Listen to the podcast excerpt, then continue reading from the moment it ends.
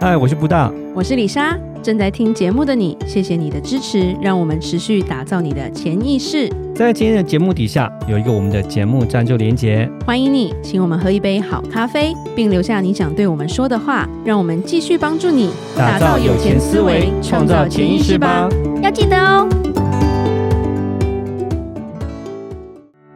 聪明理财有方法，丰盛思维要掌握。我是布大。我是李莎，那些理财专家不说，有钱人不讲的秘密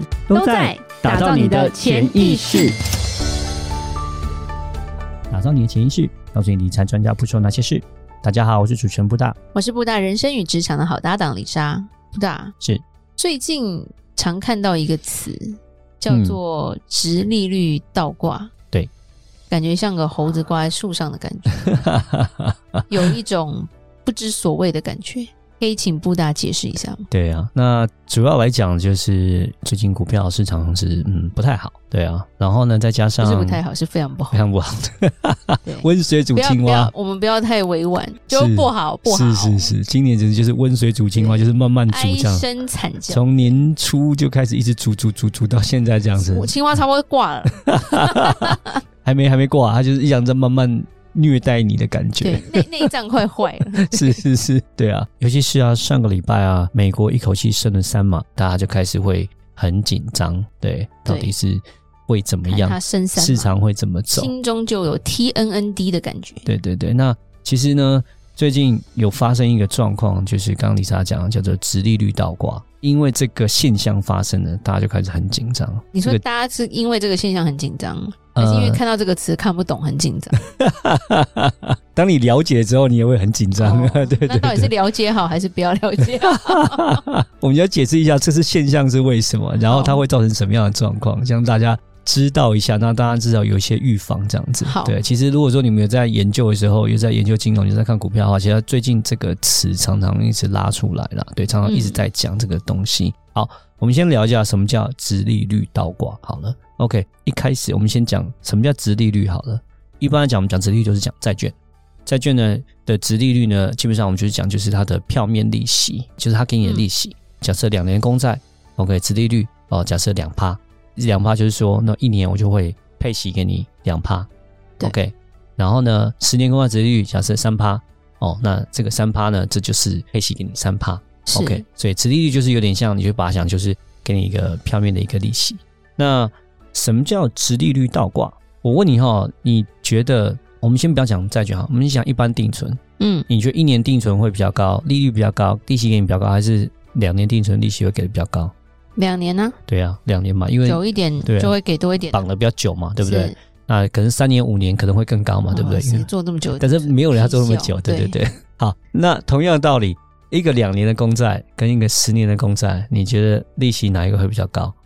十年啊，对嘛，绑比较久嘛，对对不对？对，所以呢，正常的情况下，十年的公债，所以我们讲就是长天期的这个公债，它的殖利率就是会比两年的来得高。所以我们刚刚讲了，两年的话呢，就是假设两趴哦，十年的话可能就三趴多，搞不好四趴。OK，这是很正常的状况嘛，因为钱要放的比较久啊，当然是要给多一点利息嘛，不然我干嘛要放给你那么多的？那其实我为什么要放那么久嘛，对不对？这是一个很正常的状况。好，这个殖利率倒挂呢，很特别，它是反向的，就是两年的殖利率居然比十年的殖利率要来得高了。发生什么事？对，算错了哦，反啦反啦，这世界反啦， 不是不是不是算错，其实这也是一个市场机制所造哦成，的一不个是世现界象。反了的意思啊、哦。对对，但是这个算是一个异常的现象，因为我们对刚刚讲了，一般来讲十年就是要比较长嘛，怎么可能会对十年会比两年的来的低呢？对不对？这不是超级奇那种怪的早。产儿比较健康的感觉。嗯，对对对对对。那我们先讲一下哈，就是说这个两年的公债殖利率呢，它的影响是什么？然后十年公债殖利率它的影响是什么？对它的殖利率的影响的因素是什么？我们嗯讲两年的公债殖利率呢，其实它跟美国的基准利率哦是比较有相关的。OK，你说现在高到不行的基准利率吗，是是是哦是好是，没错没错，它其实是比较相关性是比较高一点的。是，对，因为你要想基准利率，假设涨到四趴好了，OK，那一两年的殖利率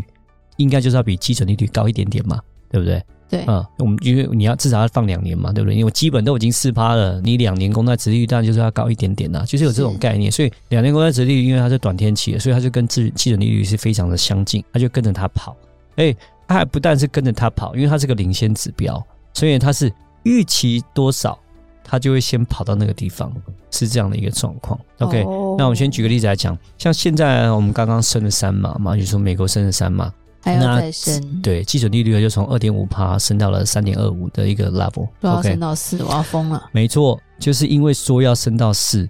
两年的公债殖利率就涨到四点多了，就涨到四点一二了。哦，所以它跟这个比较就是有关联的没意思，错，因为对不对它预期到这个基准利率就是会涨到那么高，大家已经预测它这个领先指标，你刚刚讲了预计会到四，所以就啪对啪啪啪啪啪就一直往上涨，它就涨到四帕了。对 OK，但是十年期的公债呢，它就是属于一个长天期的，OK，它就不是像这个两年公债，它的这个敏感度对基准利率它是那么的高，OK，对影响它的值利率呢，主要是短天期的利率，再加上市场对于未来这个经济跟通膨的预期，而是产生的一个利率这样子。是，对那十年公债呢，现在的殖利率呢，就是只有三点七二，所以呢，我们刚刚讲的两年殖利率是四点一二，嗯，现在十年期公债是三点七二，所以就是呈现一个所谓的倒挂，因为两年期是比十年期要来的高，非常奇怪的一个现象。很奇怪，真的很奇怪。对对对对对，那就做两年的就好了。对，所以现在有些债券就是非常的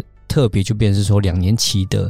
利率反而还比长天期的还要来得多，来得好这样子，就有一些很奇怪的特别的现象。那我们先讲一下说，是有什么样的因素会造成这个直利率倒挂的一个现象哦。那是一般来讲，我们就是先讲状况一，现在其实目前的状况就是有点像这样，就是升息的快速，一个快速的加息。那因为快速加息的情况下，十年期它反应比较没有那么快，它比较慢。OK，、嗯，因为它是长天期的，对所以它会慢慢追，慢慢追，慢慢追。但是因为一口气加的太快了，那两年对期是非常敏感的，它只要一升，它马上就跑，一升马上就跑。对，就是因为这个预期的这个短期利率，因为快速的这个上升，所以呢，就是造成这个倒挂。OK，那第二个呢，如果是通膨快速，而可以造成说这个短期的利率就会往上升，这样子。是对，那现在的状况就是状况一跟状况二都符合，所以就造成说这个短天期的利率是高于长天期的利率这样子。对对，那根据国际统计，当发生殖利率倒挂的情况的话，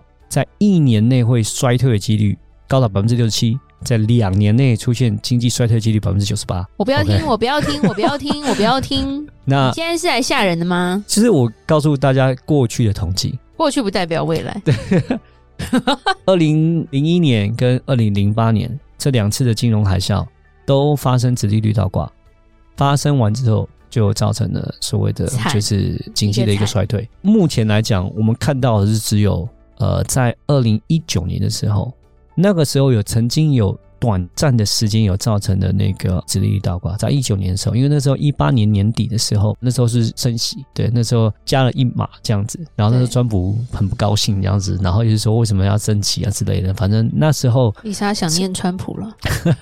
那一段时间曾经有一个小段的时间有造成所谓的殖利率的倒挂，但是那一个时间可能很短，其实并没有造成所谓的经济的恐慌，也没有造成什么所谓的萧条。二零二零年我们不算，我们讲一九年的时候其实是没有经济的萧条，但是嗯殖利率倒挂，其实在二零二零年的时候其实也有产生殖利率倒挂，所以呢，以过去来讲，我们来推论的话，其实直利率倒挂出现的时候，就是非常非常有很高的机会，就是会造成经济衰退。 像一只小小的天鹅要变成黑天鹅的感觉，以我们过去来看的话，好像是一个指标，就是说，当这个发生的时候，就很有可能经济会造成就是所谓的萧条。那过去不等于未来哦。第一个我要讲的，那再来是说，一九年的时候其实有发生过，但是因为时间很短，所以其实并没有造成发生，所以不一定是百分之一百就会造成，就是所谓的经济萧条跟衰退。但是这一次来讲，以我目前来看的话，还有以市场整个风向来看的话，目前来讲我们都是蛮看空这个市场的啦，所以这跟大家还是稍微聊一下，跟大家警示一下这样子。目前来讲，第一个是说利息还没有到头，对，还会再继续升。对，那因为就是通货膨胀关系，那因为还是不受控，那还没有到达所谓的美国的联总会的预期两个 percent，是，对，所以利息还要继续升，要让市场降温。对对所以房价稍微会控制，但是因为贷款利息很高，你也没屁用啊。嗯，没错，就是市场目前来讲已经连续七个月了。OK，对就是我们讲在美国房市来讲，已经大概是冷却了七个月了，已经对开始往下走。房市上比较没有那么热，但是呢，我们转过来是说，在消费者呃，就是核心 CP 啊，就是核心的物价指数来讲呢，房租的部分呢占百分之三十，哇，占的非常多。嗯哼，那房市虽然比较，我们讲买房的意愿比较低的，低一因点为贷款费用增加干嘛的？对那其实房市的整个市场比较冷却，但是房市大家不买房，那怎么办？租房，对，所以租房还是很热。然后再来，现在是因为美国来讲，就是它的失业率其实还是算是在一个低点对，哦还是在三点六、三点七嗯哼，OK，在那边徘徊，基本上就是跟疫情之前的状况是非常类似。基本上就是解禁了嘛，那服务业啊各个方面其实都很需要人工，对哦，要来参与整个劳动市场，是，所以呢，就是有工作机会嘛，那有工作机会就没有失业嘛，啊，没有失业的话，而且是有时候又还反而是请不到人，你知道吗？对，还要加钱，还要加因为钱，大家不想做，没错。那这样子的状况是什么？变得我还要加价，对不对？我要对加价去请员工觉，得更贵啊。对不对？只会更贵。所以呢， 就造成是怎么样的状况？这非常特别，所以我们叫做 停滞性通膨的状况就是这样，就是失业率没有高，所以呢，房租租金也掉不下来，对不对？是，然后呢，因为企业呢，它需要人力，可是又不容易请人，还要加价请人，对不对？对可是要加价请人的状况呢，就会造成它什的么？获利就它的不会获利那么就高啊下降，对获利下降之后呢，它当然就是赚不到那么多的钱，那赚不到那么多的钱，那当然就是变得股票市场也不会太好。对，不然后或者是东西又变贵，嗯嗯嗯，对是就我觉得有一种互相陷害的感觉。是。然后呢，其实有一个状况是我们要注意，就是说，当基准利率，尤其是短天期的利率达到四趴左右的时候，嗯对，你要想，当一个基准利率拉到四趴，因为丽莎刚好提嘛，有可能会涨到四趴嘛，对，好，到四趴的时候，你就想哦，当一个银行定存也是四趴的时候，你会想要投资股票市场还是要投资定存？定存，对暂时放定存，没错，或者是两年的债券嘛，对不对？对，所以先放再说。对，所以就是说，这个值利率的这个上升，就是利率的上升呢，这样子往上推的时候，当破四的时候呢，股票市场也不会太好，就是因为大家会开始往债市的方向走，或是涨往这个所谓定存的方向走，因为我都已经可以拿到四趴多，要拿到五趴了，我为什么要去走风险的高的资产，对不对是？所以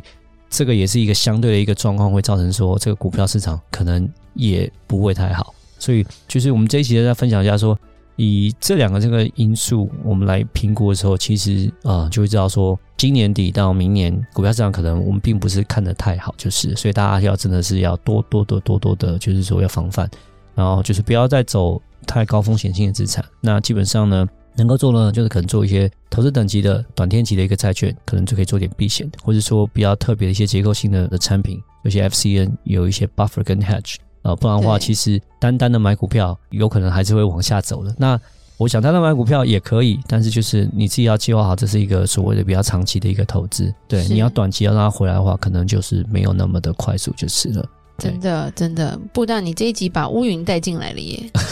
大家听完就有点想撑个伞，对，因为感觉要暴风雨了。是，对，那当然啦，如果你有任何的问题，我们欢迎你来找我们咨询。怎么样联系到我们？你可以透过我们的粉丝页，粉丝页有一个 Messenger 嘛，就是脸书的，或者是到我们的社团直接问问题，甚至找到我们的网站也可以留言哦。如果任何关于理财的问题，也是欢迎留言或寄信给我们。打造你的潜意识，让你谈钱不再伤感情。我是李莎，我是布达，下次见，拜拜拜